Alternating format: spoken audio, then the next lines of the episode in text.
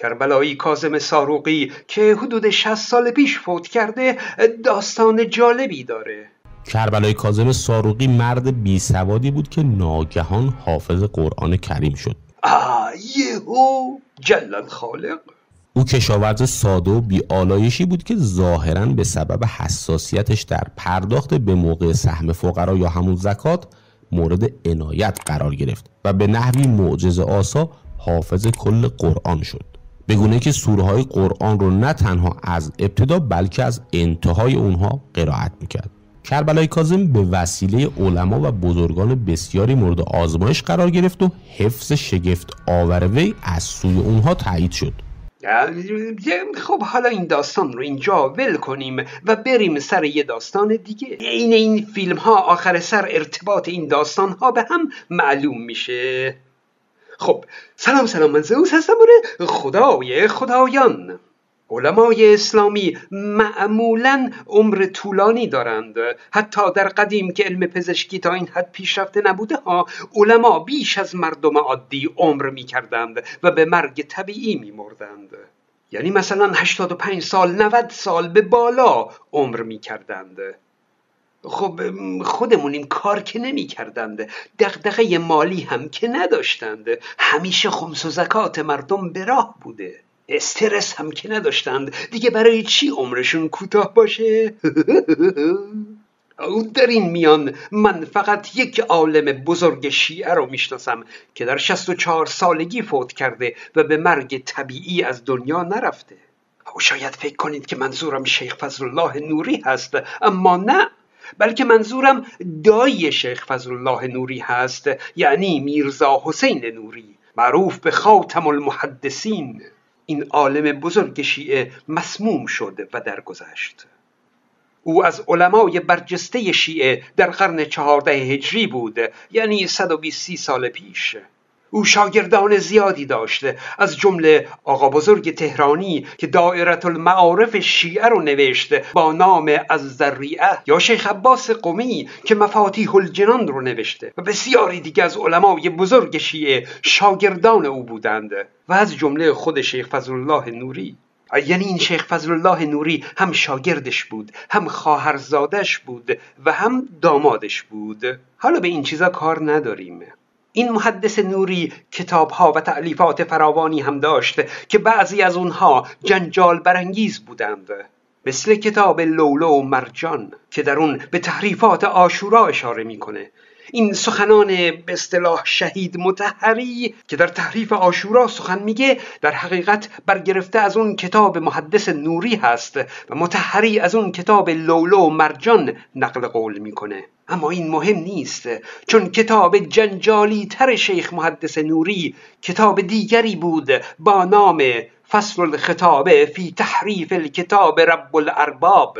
در لغتنامه ده خدا اومده که این شیخ محدث نوری در مقدمه این کتاب خودش نوشته که این کتابی است لطیف که در اثبات تحریف قرآن و فضایح اهل جور و عدوان فراهم آوردم.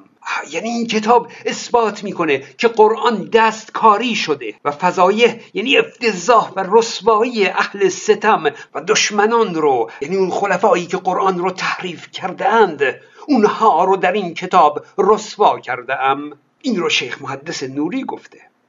او در کتاب خودش به آیاتی می‌پردازه که از قرآن امروزی حذف شده اند. از جمله آیه رجم که قبلا گفته ایم بزخور شد. اون آیه رو بز خورد و دیگه الان توی قرآن نیست. مورد دیگه آیه وضوح هست که شیخ محدث نوری میگه متن آیه عوض شده. الان آیه وضوع این آیه شش سوره مائده میگه فغسلوا وجوهکم و ایدیکم الی المرافق. میگه دستاتون رو تا آرنج بشویید. اما شیعیان از آرنج تا پایین دست رو میشویند. برخلاف جهت الا که در متن قرآن اومده شیخ محدث نوری روایت میاره به نقل از شیخ حر عاملی که این در واقع بوده من المرافق از آرنج بشویید. اما متن قرآن عوض شده. و آیه تبلیغ محدث نوری میگه متن قرآن این بوده که یا ایها الرسول بلغ ما انزل الیک من ربک ان علی مولا المؤمنین الاخر که این نام علی هم از قرآن امروز حذف شده. و موارد دیگه از تحریف قرآن و بالاتر از همه محدث نوری میگه سوره نورین یا سوره ولایت کلا این سوره از قرآن حذف شده. و اثری از این سوره در قرآن امروز نیست. یا ایها الذین آمنو آمنو بالنورین انزلناهما یتلوان علیکم آیاتی و یحذرانکم عذاب یوم عظیم. الی آخر. که نام علی هم در این سوره آمده بود که امروز این سوره اصلا در قرآن نیست.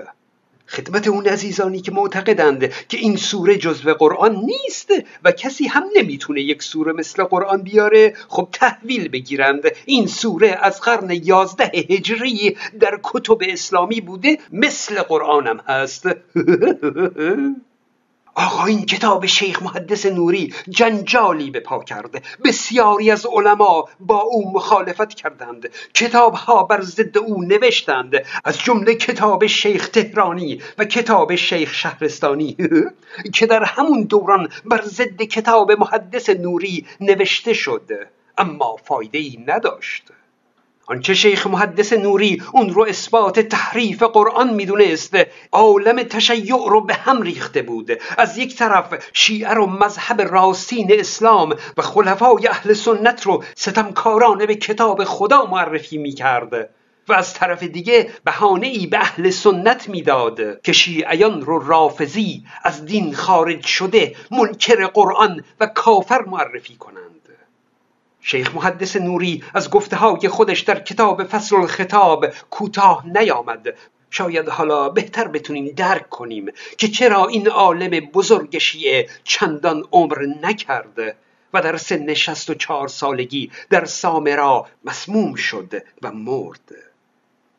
او عقاید دینی خطرناک هستند. انسان رو مجاب می کنند به انسان اجازه میدن که به خاطر حفظ دین به خاطر آبروی مذهب اگه لازمه میشه یک انسان رو کشت حتی اگه او عالم دین باشه. او کشتن یک کافر که دیگه آب خوردنه. اینه که عقاید دین خطرناکه. بعد از فوت شیخ محدث نوری تلاش برای خونسا کردن کتاب او در اثبات تحریف قرآن همچنان ادامه داشت. در جلد اول کتاب خاطرات آیت الله منتظری در صفحه 81 و 82 اومده که از رو می‌خونم. روایات تحریف هم در کتابهای شیعه آمده و هم در کتابهای اهل سنت. حتی در صحیح بخاری روایاتی هست مبنی بر تحریف کتاب.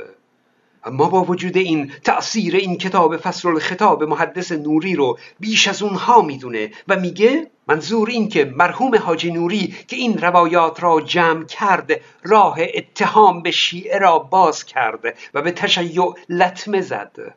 بعد هم داستانی از آیت الله مرعشی نقل می‌کنه که یکی از علمای بزرگ شیعه به نام سردار کابلی تعریف می‌کرده که آره من هر روز خدمت حاجی نوری بودم یه روز یه سید بظاهر جلیل القدری اومد و گفت خدا به جد من علی ظلم کرده اگه خدا اسم علی رو در قرآن آورده بود دیگه اینجوری علی حقش قسم نمی‌شد خانه نشین نمی‌شد خدا به علی ظلم کرده.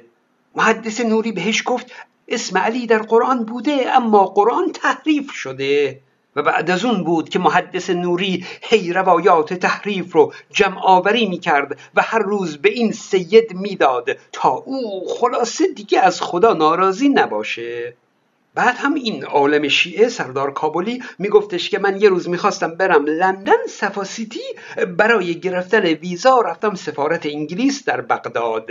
دیدم اون سیدی که میومد پیش محدث نوری و او رو تحریک کرد که کتابی بر تحریف قرآن بنویسه اونجا معمور سفارت انگلیس بود. جون تو.